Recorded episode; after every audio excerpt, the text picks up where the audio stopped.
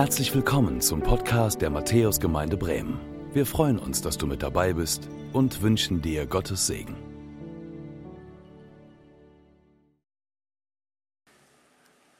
Ja, ein herzliches Willkommen zu dieser Osterpredigt heute am Ostersonntag. Ich freue mich, dass ihr da seid. Ich freue mich, dass ihr da seid vor dem Bildschirm oder auch am Telefon und wir miteinander Ostern in dieser Weise feiern können. Der Herr ist auferstanden, er ist wahrhaftig auferstanden. Diesen Gruß, den haben wir uns am Anfang dieses Gottesdienstes so zugerufen. Das ist im Übrigen ein Gruß, den die Christen in vielen Jahrhunderten zu Ostern einander so zugesprochen haben als Erinnerung an das, was Jesus Christus uns bedeutet. Jesus ist nicht tot geblieben, er ist lebendig geworden, der Tod ist besiegt, Jesus lebt. Aber was bedeutet das für uns? Was bedeutet dieses Osterereignis für uns ganz persönlich? Was hat das mit unserem Leben zu tun? Mir kommt das manchmal so vor, man gewöhnt sich ja an vieles.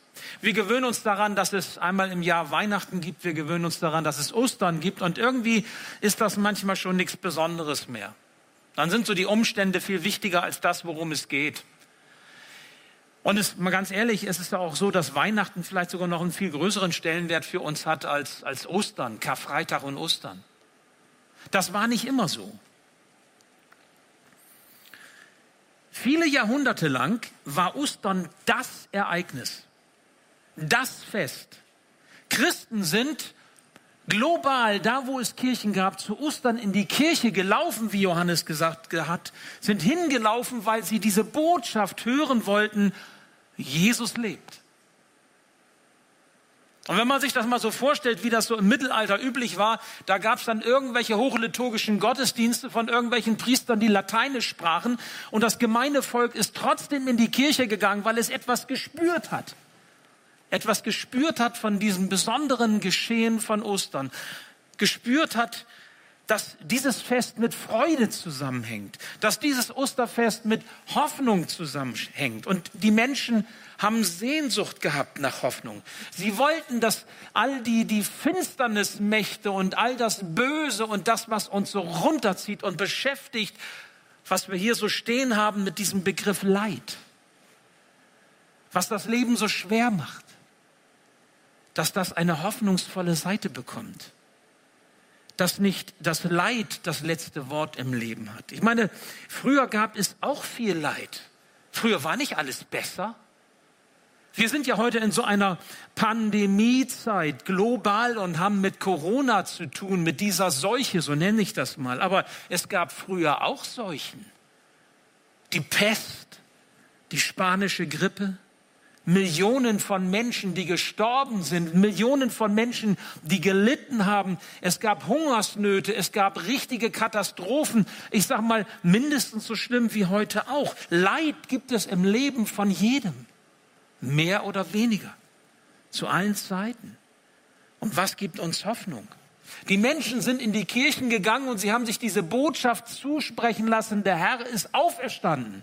Er ist wahrhaftig auferstanden. Der Tod ist überwunden. Hoffnung, Sieg und, und Leben sind da. Und sie haben gespürt, das hat etwas mit Lebenswende zu tun. Das, was so Leid in meinem Leben bedeutet, das darf eine Freudenseite bekommen. Das Leid ist immer noch da.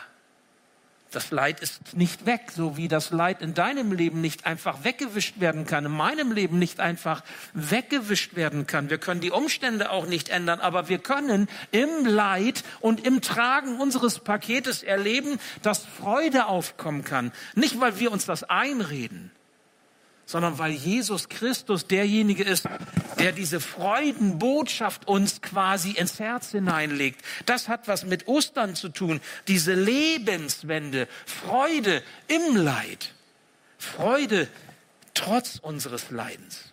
Nun, aber das änderte sich. Es kam im 17. Jahrhundert die sogenannte Aufklärung. Klingt auch irgendwie schön, finde ich. Aufklärung. Wir wollen ja alle aufgeklärt sein, ja, mündige Bürger. Wir wollen uns nicht einfach was vorsetzen lassen. Wir wollen nicht einfach glauben, nur weil man früher so geglaubt hat, sondern wir hinterfragen. Und diese Aufklärung führte dazu, dass die Menschen angefangen haben, das Leben diese Welt zu erklären und zu deuten, ohne Gott mit einzubeziehen. Und dann hat man Gott an die Seite geschoben. Und was passiert, wenn, wenn man Gott an die Seite schiebt? Auf einmal war die Osterfreude irgendwie nicht mehr so eine echte Osterfreude, jedenfalls keine Lebenswende mehr. Nicht mehr etwas, was so das Herz ergriff. Ja, es gab eben Ostern. Es gibt Weihnachten. Es gibt Himmelfahrt, es gibt Pfingsten. Ja, ja gut, ja aber das, was hat das denn wirklich mit mir zu tun? Und auf einmal war so diese religiösen Aspekte Ostern irgendwie was, was man vielleicht noch so mitgenommen hat. Wozu braucht eine Gesellschaft Religion? Habt ihr da eine Idee? Wofür brauchen Menschen Religion, auch wenn sie das nicht wirklich glauben? Ich kann euch das sagen, so ein bisschen Religion ist wichtig in der Gesellschaft, und zwar für die Moral. Weil eine Gesellschaft ohne Religion, eine Gesellschaft ohne, dass es da vielleicht doch irgendwo einen Gott gibt, ist irgendwie schlecht für die Moral. Und so gab es Religion so mehr so als, ich sag mal, Platzhalter für moralische Aspekte, aber bitteschön doch nicht so für mich persönlich. Ich meine, was kann Ostern einem aufgeklärten, rationalistisch denkenden Menschen denn schon geben? Wer tot ist, ihr Lieben, der ist tot. Ist das nicht so? Tod ist tot. Und wenn Jesus tot war, dann war er tot. Das ist doch logisch. Das ist unserem Verstand verständlich. Das kann man glauben. Aber dass Jesus von den Toten wieder auferstand? Soll man das wirklich glauben? Selbst in der Theologie gab es dann so eine Phase, wo man gesagt hat, ja, ob das wirklich real geschehen ist, ist eigentlich auch egal, weil irgendwie haben die Jünger so tief in sich, so innerlich eine Erfahrung gemacht von Ostern. Irgendwas hat sie da ergriffen, so ein inneres Betroffensein. Und das hat sie so bewegt, dass sie eben diese Osterbotschaft weitergesagt haben. Mehr so innerlich. So einen innerlichen Eindruck, so eine innerliche Vision von etwas. Ich weiß ja nicht, vielleicht ist Ostern für dich auch gar nicht mehr. Vielleicht einfach nur so ein spiritueller Gedanke. Vielleicht etwas, was auch nicht so verkehrt ist. Ich meine, weil Hoffnung brauchen wir ja irgendwie alle, ne? egal wo sie herkommt und wenn wir sie uns einreden. Vielleicht hast du aber auch den Eindruck, Ostern ist eigentlich mehr so was wie so ein kirchliches Dogma gibt's nun mal und wird schon vielleicht auch irgendwie noch einen Sinn haben, aber wollen wir mal nicht gerade opfern, diese Kuh? Da halten wir noch mal dran fest. Ein kirchliches Dogma, was man eben so weitergibt, aber was mit unserem persönlichen Leben gar nicht mehr so viel zu tun hat. Ich möchte euch heute mitnehmen und möchte euch einmal so ein bisschen dahin führen, Karfreitag, worüber wir am vergangenen Freitag nachgedacht haben und Ostern mal so zusammenzusehen. Ich sag mal, als so eine Art Gesamtpaket zu sehen. Weil das, was geschehen ist mit Jesus, das hat was mit Lebenswende zu tun. Das hat etwas damit zu tun, dass es trotz des Leids in unserem Leben, wo wir nicht die Augen vor verschließen können, trotz des Leids in dieser Welt, Freude einkehrt. Und das ist möglich. Und zwar durch Jesus Christus. Und ich versuche das euch heute so ein bisschen mitzugeben, mir selber auch zu sagen. Und mein Wunsch, mein Gebet ist es, dass diese Osterfreude ein Stück unser Herz ergreift. Dass wir etwas verstehen davon, was damals passiert ist und dass das ganz viel auch mit uns zu tun hat, egal wie unsere Lebenssituation aussieht. Und dafür möchte ich jetzt zunächst einmal beten. Ja, lieber Herr, ich bitte dich darum, dass an diesem Ostertag, an diesem Osterfest etwas uns persönlich deutlich wird von dieser Lebenswende, die es bedeutet, dass du für uns gestorben und wieder auferstanden bist. Herr, das ist kein Weg, den ich einfach so mit Worten plausibel machen kann, sondern das braucht eigentlich deine Offenbarung. Es braucht dein, die Begegnung mit dir, es braucht die Wirksamkeit, die du selbst in unserem Herzen schaffen kannst. Und darum möchte ich dich bitten, dass das möglich wird, auch heute an diesem Osterfest, gerade heute an diesem Osterfest, dass wir ergreifen können, was für eine Freude du uns damit schenkst, dass du für uns gekommen bist, gestorben bist zur Vergebung der Schuld und ein neues Leben schenkst. Dass Hoffnung möglich wird und dass wir auch in allem Leid und in allem Schweren, egal was unsere Situation ist, wir Freude erfahren in dir. Schenke du das. Amen. Wer von euch dabei war am vergangenen Freitag oder die, den Gottesdienst gesehen hat, ich habe mich gefreut. Wir haben noch nie so einen stark frequentierten Karfreitag-Gottesdienst erlebt wie jetzt am, am Sonntag. Wir sind bald 3000 äh, Views, die wir haben. Menschen, die den Gottesdienst sich angeschaut haben, das ist stark, das ist irre. Also Karfreitag haben wir gehört, Philipp König hat die Predigt gehalten, eine wunderbare Predigt über die Leidenschaft Jesu. Und Leidenschaft, wenn man sich das Wort mal anschaut, da steckt drinne Leiden und Schaffen. Jesus ist einen Weg gegangen, von Gott geführt, der ihm Leiden schuf. Also er ist einen Weg gegangen, der mit Leiden zu tun hat. Und er ist diesen Weg freiwillig gegangen. Er hat sich dem Willen Gottes unterstellt und hat gesagt, jawohl, ich bin bereit, diesen Weg zu gehen. Wenn wir auf das Kreuz sehen, dann sehen wir Tod, dann sehen wir Verlust, dann sehen wir Urteil. Das sind so Begriffe, die wir hier auch stehen haben. Wir sehen Leiden. Das ist die eine Seite des Kreuzes. Und Philipp hat uns ähm, geholfen, auf die andere Seite des Kreuzes zu schauen, zu verstehen, was wirklich dahinter ist. Was sich da verbirgt. Vordergründig ist es das eine, aber letztlich ist es was anderes. Und ich nehme euch heute mit und möchte bitten, dass ihr euch so an die Hand nehmen lässt und wir auf die andere Seite quasi von Ostern mal schauen. Auf die andere Seite des leeren Grabes mal schauen. Denn das, was Jesus durchgemacht hat, das war wirklich hart. Das ist sein Urteil, das über ihm gesprochen wurde.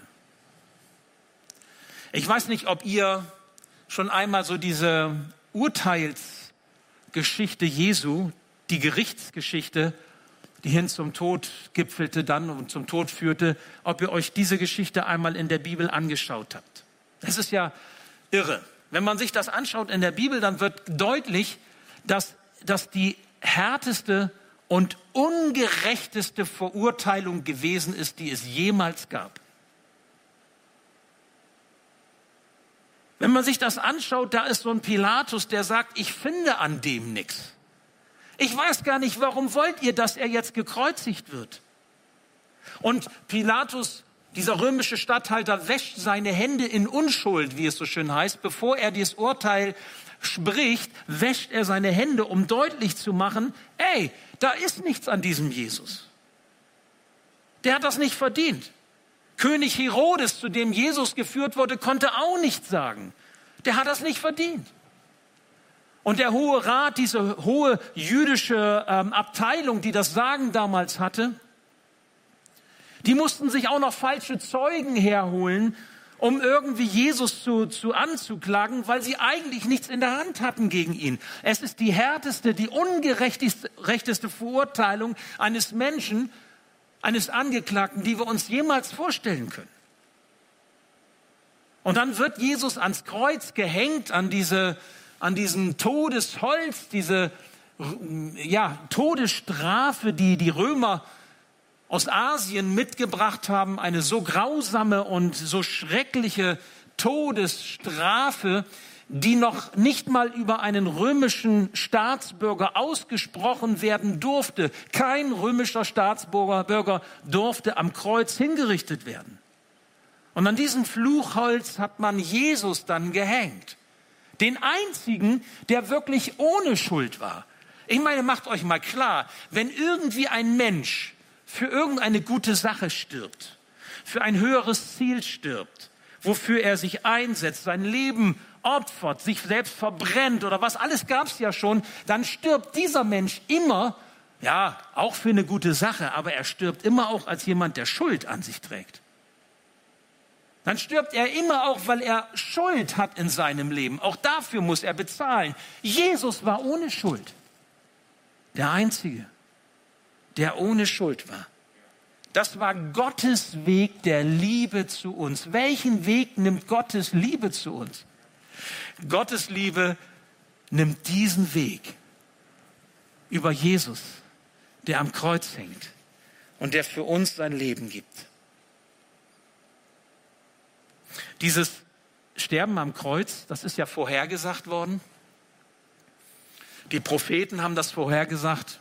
Ich denke an Jesaja 53, da ist davon die Rede, dass, dass äh, dieser Heiland, dieser Gottesknecht an das Holz gehängt wird, dass er gemartert wird, angespuckt wird, verachtet wird, geschlagen wird und wie ein Lamm zur Schlachtbank geführt wird, ohne dass es Schuld an sich trägt. 700 Jahre vor Karfreitag vorhergesagt. Und Jesus selbst hat seine Kreuzigung seinen Jüngern mindestens dreimal angekündigt und hat gesagt, das wird passieren. Das ist der Weg, den Gott mich führt. Das ist meine Mission zu eurer Erlösung. Der Einzige, der ohne Schuld ist, stirbt für uns. Wisst ihr, wie man das nennt, wenn jemand für einen anderen stirbt und für ihn bezahlt? Das nennt man Sühne. Jesus sühnt für dich und für mich. Eigentlich müssten wir am Kreuz hängen. Aber Jesus sühnt für deine und für meine Schuld. Für die Schuld, die wir gestern auf uns geladen haben. Und vielleicht kennst du das in deinem Leben, dass manche Dinge dich verfolgen und du wirst sie nicht wirklich los. Ich hatte heute mal wieder ein Erlebnis. So banal, wie das auch klingt. Also ihr müsst wissen, ich habe zu Hause eine, nicht lachen jetzt, ihr dürft auch lachen, ist mir egal. Ich habe eine Schürze zu Hause. Und diese Schürze, ich nenne sie Schäfchenschürze, weil die habe ich von meiner Frau bekommen, weil ich ja Hirte bin als Pastor. Und auf dieser Schürze, die ich habe, sind so viele weiße und auch ein paar schwarze Schafe. Und diese Schäfchenschürze, okay, jetzt kommt's, die ziehe ich über, wenn ich am Frühstückstisch sitze, kurz bevor ich zum Gottesdienst fahre. Ich arbeite vor dem Frühstück quasi dann sonntags und bereite mich nochmal vor und so weiter und so. Und wenn ich dann soweit bin, gehe ich zum Frühstück, dann esse ich ein bisschen was und damit ich mich nicht einsau, ne, habe ich eine Schäfchenschürze. Die ziehe ich also über. Ich heute auch wieder meine Schäfchenschürze übergezogen. Er sieht wirklich niedlich aus, ist gut. Ich esse, bin fertig, gehe dann nochmal ins Badezimmer, will mich noch mal, noch mal einmal kurz betrachten. Bin ich so okay? Kann ich jetzt an die Menschheit äh, herangehen? Ich sehe hier einen Fleck. Ich denke, so ein Mist. Jetzt habe ich die Schäfchenschürze schon um. Ja, sitzt da mit Schürze. Ist ja doch ein bisschen komisch so, ja, mit Schürze. Und dann habe ich hier einen Fleck. Was mache ich?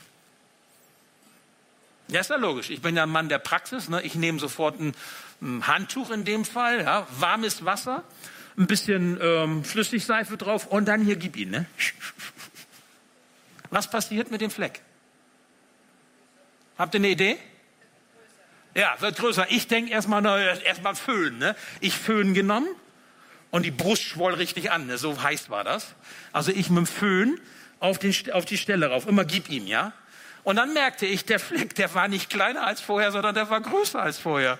So ein Mist. Wisst ihr was? So ist das mit der Sünde mit der Schuld, die uns von Gott trennt, da können wir, ich sag mal, scheuern und wischen, wie wir wollen. Und wir können gucken, dass wir das irgendwie loswerden. Und wir wischen und wir wischen und versuchen. Und der Fleck wird eigentlich immer größer.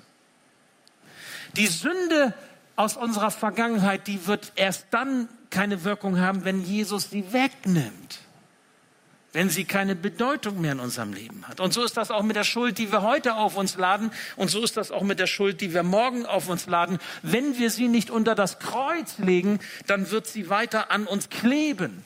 Dann wird sie uns verfolgen. Darum ist der, der, das Kreuz der einzige Ort, wo wir unser Schuldproblem auch wirklich lösen können. Darf ich dich mal fragen, wo ist deine Schuld, die zwischen Gott und dir steht, die dich von Gott trennt? Hast du sie schon unter das Kreuz von Jesus abgelegt? Jesus war tot. Als der Soldat mit der Lanze in die Seite Jesu stoch, da war allen, die dabei standen, klar, der lebt nicht mehr. Es kam Wasser und es kam Blut raus, also der Blutkreislauf war schon einige Zeit unterbrochen. Das Herz schlug nicht mehr, Jesus war tot. Und dann nahmen sie ihn vom Kreuz, legten ihn in ein Höhlengrab eines wohlhabenden Juden. Josef von Arimathea, so hieß er, hat sogar einen Namen, wahrscheinlich sogar aus dem Hohen Rat. Vielleicht ein heimlicher Sympathisant, keine Ahnung. Die Bibel sagt so ein bisschen verdeckt etwas. Und dann legten sie ihn in dieses Grab. Und damit keine Zweifel aufkommen konnten, haben sie auch noch einen mehrere Zentner schweren Rollstein vor das Grab gerollt, den ein, zwei, drei Personen alleine gar nicht bewegen konnten. Und dann haben sie auch noch zwei römische Soldatenwachen an das Grab gestellt. Aber dann passierte eben das, was Ostern passierte. Am dritten Tag nach Jesu Kreuzigung zeigte sich, der Tod konnte Jesus nicht halten. Der Tod konnte den nicht festhalten, der das Leben ist. Es kamen zunächst die Frauen, auch interessant, die Frauen als erste und dann kamen dann auch die Jünger noch mit dazu, Petrus dabei und sie stellten fest, das Grab ist leer. Wisst ihr, dieses leere Grab, das hat Auswirkungen bis heute in unser Leben. Jesus, über den man dieses Urteil gesprochen hatte, schuldig, Versager, verloren, besiegt, erledigt. Dieser Jesus, dieses Urteil war an dem Morgen auf einmal zu einem Sieg geworden. Das Grab war leer. Der Tod war besiegt. Karfreitag am Kreuz hing Jesus und er hat den Tod in der Weise besiegt, dass er alle Mächte der Finsternis entmachtet hat dass er Sünde und Schuld, die uns von Gott trennt, weggenommen hat auf sich. Aber er hing und er war tot und vordergründig, vordergründig sah das aus wie ein Versagen. Aber am Ostermorgen zeigte sich, es war kein Versagen. Am Ostermorgen kam die Bestätigung. Jesus ist der Sieger. Der Tod ist besiegt. Der Teufel ist besiegt. Die Macht des Bösen ist gebrochen. Nicht mehr die Zerstörungskräfte, nicht mehr das Leid, das uns runterzieht und kaputt macht, sondern die Freude in Jesus, den Sieg in Jesus. Das ist das, was uns beschäftigt. Das ist das krasse Ereignis von Ostern in dieser Welt. Und wir gehen in dieses Osterfest so rein und denken, das ist doch irgendwie was ganz Normales. Haben wir halt mal Ostern, Karfreitag und Ostern, so ein bisschen drumrum noch irgendwie. Wisst ihr, Karfreitag und Ostern stellt alles auf den Kopf. Alles. Und das, was im Grunde dann der Tod war, Jesus an die Seite gestochen, man brauchte ihm nicht die Beine brechen, auch das interessant. In dem Psalmen vorhergesagt, man, hat ihm, man sollte ihm nicht die Beine brechen. Das hat man nämlich gemacht, damit derjenige schneller stirbt.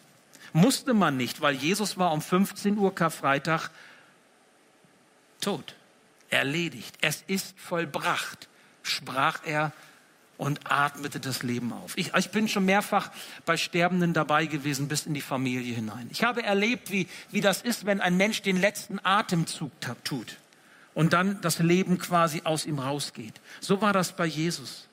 Er war tot. Er war tot.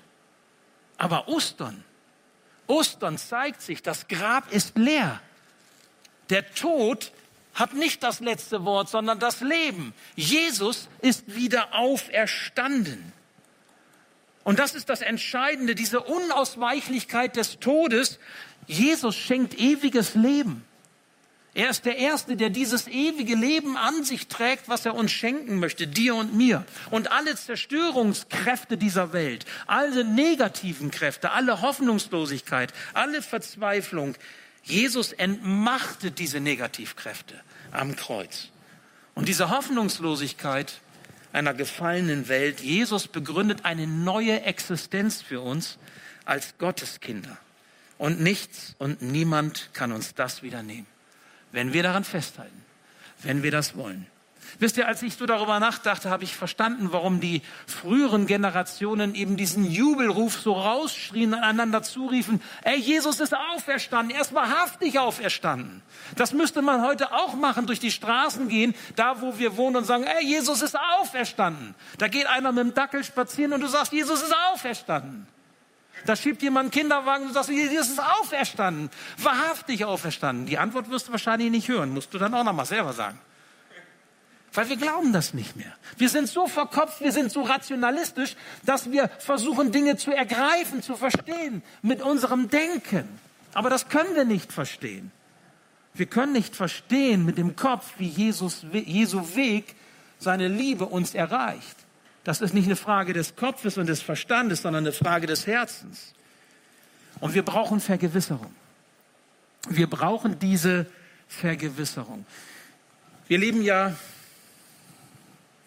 wir leben ja in Pandemiezeiten, global. Da ist ganz viel Leid. Und mancher von uns hat ja auch damit zu tun. Vielleicht sogar auch schon Menschen ähm, begleitet, die in der Familie an Corona erkrankt sind. Das ist bei uns zum Beispiel auch so. An der britischen Variante. Vielleicht ist sogar mancher ältere Mensch aus unseren Familien verstorben.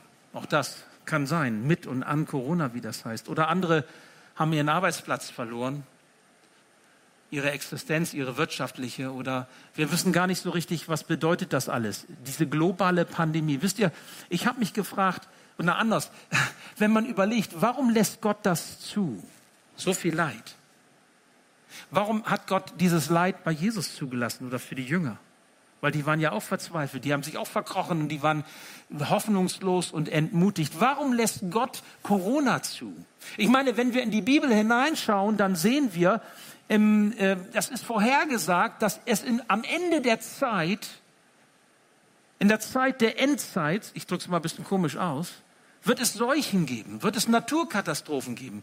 Wird es auch in der Gesellschaft schwierig werden, weil die Liebe erkaltet? Das sagt Gottes Wort ganz klar. Und das sehen wir auch. Wir leben in der Endzeit, ihr lieben Leute. Und Endzeit heißt, Jesus kommt wieder. Wir warten auf das Kommen Jesu. Und wir werden das gleich nochmal hören, was das bedeutet. Wenn ich mich frage, Herr, wozu diese, dieses Elend, wozu dieses Leid? Ich, ich habe nicht die Antwort persönlich. Aber eins möchte ich euch sagen. Dieses Leid dieser Welt und auch die Corona, die globale Pandemie, wenn sie uns nicht in die Arme Gottes treibt, dann machen wir was falsch.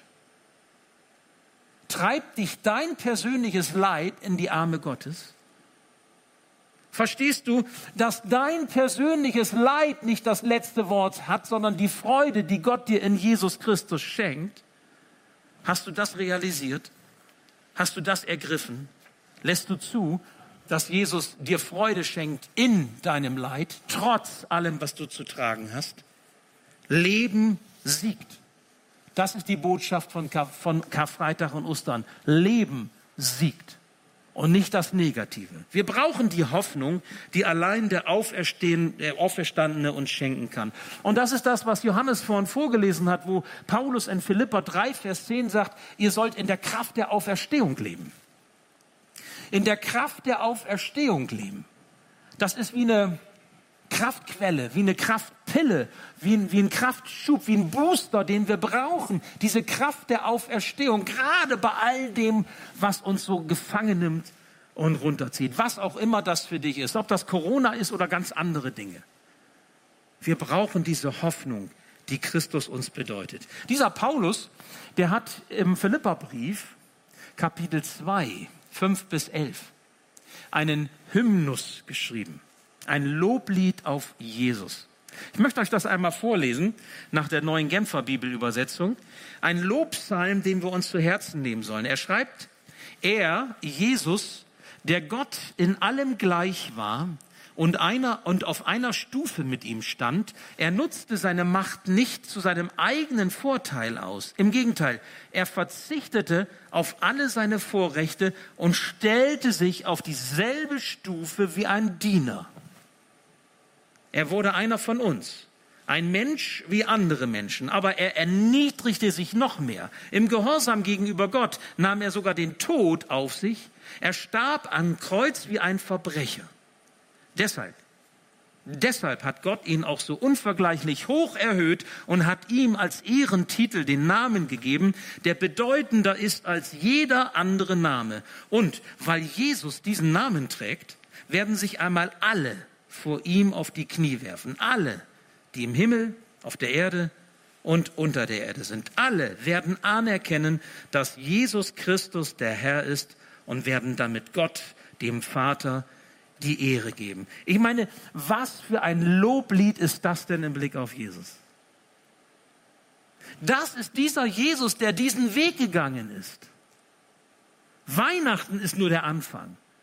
Karfreitag war der Höhepunkt. Ostern war der Höhepunkt. Freude, Sieg und Leben ist das, was Jesus gebracht hat.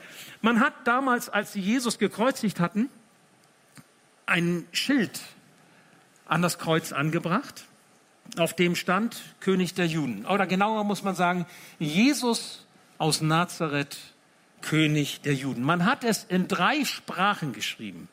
Lateinisch, Griechisch und Hebräisch. Ich sage euch warum. Pilatus war das, der das in Auftrag gab. Jesus aus Nazareth, König der Juden. Lateinisch deshalb, das war die Sprache der Politik. Latein war die politische Sprache damals. In Griechisch, das war die Sprache der Kultur, die griechische Kultur. Und Hebräisch, das war die Sprache der Religion. Jeder konnte verstehen, was da stand. Die religiösen, die kulturellen und die politischen. Jesus, König der Juden. Jesus Nazarenus Rex Judeorum auf Lateinisch oder Jesus Nazareus Basileus Judaios oder Yeshua Hanozri the Melech Ha Yehudim auf Hebräisch. Alles dieselbe Bezeichnung. König der Juden. Jesus kam als Jude zu den Juden. Er wollte unter seinem Volk die Verheißung Gottes erfüllen und als Messias ist er aufgetreten als der Heiland, der die Menschen quasi in die Gemeinschaft mit Gott zurückführt. Er wurde aber von den Juden oder von den Menschen damals hingerichtet. Sie riefen, paar Tage vorher haben, sie gesagt, Hosianna, gelobt sei der, der kommt. Aber als dieser Tag der Hinrichtung war, riefen sie, kreuzige ihn. Wir wollen ihn nicht haben. Und Pilatus sagt, ich finde aber nichts, kreuzige ihn. Und dann musste er ihn kreuzigen weil sie auch noch Druck machten. Wir schwärzen dich beim Kaiser an, wenn du ihn nicht kreuzigst. Und dann hat Pilatus klein beigegeben und dann wurde Jesus gekreuzigt als König der Juden. Die Juden haben gesagt, schreib nicht König der Juden, schreib hin, er hat gesagt, er sei ein König der Juden. Er behauptet das. Nein, Pilatus sagt, was ich geschrieben habe, habe ich geschrieben. Das haben wir Freitag gehört. Er ist der König der Juden ja mehr noch. Und das ist jetzt das Entscheidende, ihr Lieben. Auch hier diese Lebenswende, Lateinisch, Griechisch, Hebräisch, wie auch immer du drauf bist, sozial, politisch oder religiös, ist er dein König. Das ist das Entscheidende. Jesus ist diesen Weg gegangen über die Freude, Sieg und Leben, um unser König zu sein. Er ist der Herr, der Herr über allem. Das macht Karfreitag deutlich. Das war der Weg Jesu, den Gott gegangen ist mit seiner Liebe zu uns. Jesus ist nicht einfach nur ein Religionsgründer, sondern Jesus möchte, dass wir, dass wir gerettet werden, dass wir ihn zum König bekommen. Es gibt ja diese eine Bibelstelle, die Johannes, dieser Jünger, einmal geschrieben hat, Johannes 3, Vers 16, die das deutlich macht. So sehr hat Gott diese Welt geliebt, dass er Jesus in den Tod gab, damit jeder gerettet wird und das ewige Leben geschenkt bekommt, der an ihn glaubt. Weißt du, Jesus möchte nicht, dass du verloren gehst. Jesus ist diesen Weg nicht vergeblich gegangen, damit du irgendwo landest am Ende, sondern Jesus möchte, dass wenn er wiederkommt, dass du dazugehörst und dass er das Fest mit dir feiern kann, und zwar in Ewigkeit. Und er möchte auch nicht, dass die Menschen verloren gehen, die dir am Herzen liegen, die dir wichtig sind, die zu deiner Familie gehören, die deine Freunde sind. Er möchte, dass keiner verloren geht. Das ist die Botschaft der Errettung. Das ist die Botschaft der Auferstehung. Das ist das Euangelion, die frohmachende Botschaft. Ihr Lieben, es gibt keine Botschaft, die mehr Freude macht als diese. Es gibt keine Botschaft, die eine andere, bessere Errettung uns bringen kann als das, was wir hier gehört haben. Das ist der offene Himmel, den Jesus gegeben hat. Und nun sagt Paulus, es werden sich irgendwann einmal alle Knie beugen. Das haben wir in diesem Hymnus gehört. Gott hat Jesus erhöht. Gott hat ihn groß gemacht und es werden sich alle Knie beugen. Wisst ihr, was Ostern eigentlich wirklich ist? Ostern ist die Intronisation von Jesus.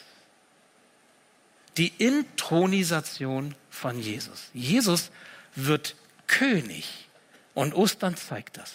Mancher sagt, Himmelfahrt ist das doch so, ja? Himmelfahrt ist doch so, dass, nein, Himmelfahrt ist quasi der, der, der, der sichtbare Anfang, wo er quasi dann zum Vater zurückgeht und seine Herrschaft antritt. Aber die Intronisation ist Ostern.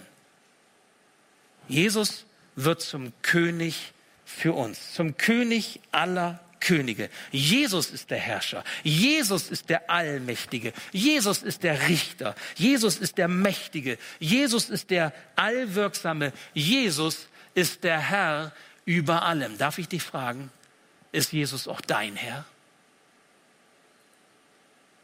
Wie würdest du antworten? Wir haben gehört, alle werden sich einmal beugen vor diesem König. Wir haben gehört in dem Lied eben Heilig, heilig. Jesus ist das Lamm, das geopfert wurde. Alle werden irgendwann einmal vor diesem Lamm niederknien und Jesus als das Opferlamm anbeten. Weißt du was? Die Frage ist nicht, ob du das irgendwann mal tust, sondern die Frage ist, tust du es gezwungenermaßen? Weil die Majestät und Herrlichkeit Gottes dich dazu bewegt und du gar nicht anders kannst, als vor dieser Heiligkeit auf die Knie zu gehen. Oder tust du das aus freien Stücken, weil du erkannt hast, dass in Jesus Gottes Liebe dich erreicht, seine Vergebung und das Neue, was er dir schenkt, Hoffnung und Freude, und du nimmst es gerne an, weil du weißt, das ist deine Erlösung. Die Frage ist nicht, ob du Jesus einmal anbeten wirst als König aller Könige, sondern wie du es tust. Freiwillig oder weil du es tun musst. Wisst ihr was? Ostern lehrt Gott uns Achtung und Respekt. Ostern lehrt Gott uns Achtung und Respekt vor diesem König, der diesen Weg gegangen ist. Das ist die Intronisation von Jesus. Das ist sein Weg der Liebe zu deiner Rettung.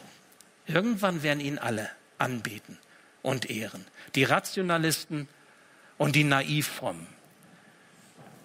Die Atheisten und die Religiösen. Die Kirchlichen und die Unkirchlichen. Solche und solche. Egal welcher Religion wir angehören, irgendwann, egal welche Ideologie wir haben, irgendwann werden wir alle auf die Knie gehen müssen und diesen König anbeten. Das passiert, weil Gott Wort hält weil er sich zu seinem Sohn stellt. Die Frage ist nur, tun wir es aus einer inneren Überzeugung heraus oder weil wir es tun müssen? Es liegt bei dir. Du hast die Wahl. Du hier in der Kirche und auch du vor dem Bildschirm. Gott zwingt uns nicht, aber er schenkt uns diese Osterbotschaft. Der Herr ist auferstanden. Er ist wahrhaftig auferstanden. Das Grab ist leer. Jesus ist der König aller Könige. Ist er auch dein König? Ist er mein König? Oder beschäftigt uns alles andere und ist alles andere wichtiger als eben genau dies, was so viel Wert hat für die Ewigkeit? Ich ermutige dich, Ostern einmal aus einem neuen Blickwinkel herauszusehen. Die andere Seite des Kreuzes haben wir Freitag gehört. Und heute die andere Seite des leeren Grabes. Jesus, dein König. Wenn er dein König ist, weißt du, was du dann bist? Dann bist du ein Königskind. Vielleicht gibt es manche Frau unter uns, die hat als Mädchen davon geträumt, einmal Prinzessin zu sein oder einmal Prinz zu sein. Wir sind Königskinder. Wir sind Prinzessinnen und Prinzen. Wir sind gewürdigt, weil wir zu ihm gehören, zu diesem Jesus, der uns so beschenkt, der uns von Schuld erlöst, der uns den Weg frei macht, damit wir wieder umkehren können in die Gemeinschaft mit Gott. Das ist Karfreitag und das ist Ostern und beides gehört ganz eng zusammen. Bitte nicht das eine ohne das andere und nicht das Drumrum ist entscheidend wie bei Weihnachten, wo das näher die Plätzchen sind oder der Duft oder, oder die Lichter oder so. Nein, sondern hier ist es wirklich viel krasser. Es ist der Wendepunkt Wendepunkt unserer Existenz, der Wendepunkt in unserem Leben. Und die Frage ist, wie entscheidest du dich? Stell dir vor, Jesus steht heute vor dir und hat mit dieser Predigt dir gegenüber eine Bitte geäußert. Du hast gehört, Jesus sagt, ich bin auferstanden. Ich bin wahrhaftig auferstanden. Und er äußert diese eine Bitte. Er sagt, wähle das Leben. Stell dich in den Sieg. In meinen Sieg. Nicht du musst gegen das Böse kämpfen, ich habe das Böse besiegt. Stell dich zu meiner Freude, die ich dir schenken möchte. Nicht du musst Freude machen, ich schenke dir Freude. Und ich bin dein König und du bist ein Königskind und nichts und niemand kann daran wieder was ändern. Es sei denn, du willst nicht. Du hast die Wahl und du entscheidest dich. Und das ist das, was Jesus dir heute sagt. Das ist Ostern. Und ich wünsche dir so sehr, dass du die richtige Wahl triffst. Richtig, weil damit der Himmel dir offen steht. Ich bete noch. Ja, lieber Herr, so hab Dank auch für alle Herausforderungen durch dein Wort. Danke, dass Ostern und ja auch Karfreitag so zentrale Wendepunkte dieser Weltgeschichte sind und auch Wendepunkte für uns in unserem Leben. Und ich bitte dich so sehr darum, dass wir das nicht nur versuchen, mit dem Kopf irgendwie zu verstehen oder zu zu ergreifen oder zu erklären, sondern dass es gelingt, dass du selbst dich uns so offenbarst, Herr Jesus, dass wir unsere Herzen für dich aufmachen. Dass wir erkennen, wir dürfen Königskinder sein. Das schenkst du uns. Das ist dieses überwältigende Geschenk, weil deine Liebe diesen Weg zu uns gegangen ist. Danke dafür. Danke für Jesus. Herr Jesus, ich möchte dir die Ehre geben. Du bist der König. Du bist das in meinem Leben. Du bist es für unsere Gemeinde hier. Du stehst in der Mitte. Du bist es für deine weltweite Kirche. Du bist der Herr über allem. Du bist der König aller Könige. Und ich möchte dich darum bitten, dass ich das festhalte. Und ich möchte dich für jeden und für jede von uns bitten, dass wir das festhalten bei allem, was uns so runterzieht und uns beschäftigt in dieser globalen Pandemie, bei allem, was wir so an Anliegen haben, die uns bewegen und beschäftigen, dass wir dieses Geschenk, was du uns machst mit Karfreitag und Ostern, nicht aus dem Blick verlieren und auch nicht aus dem Herzen. Und so lass es nachwirken. Lass es uns mitnehmen in die Zeit, die vor uns liegt. Danke für alles, was du uns schenkst. Amen.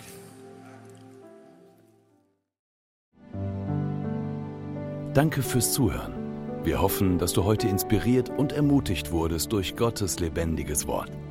Unser Gebet ist, dass es viel Frucht bringt. Weitere Infos findest du unter www.matthäus.net.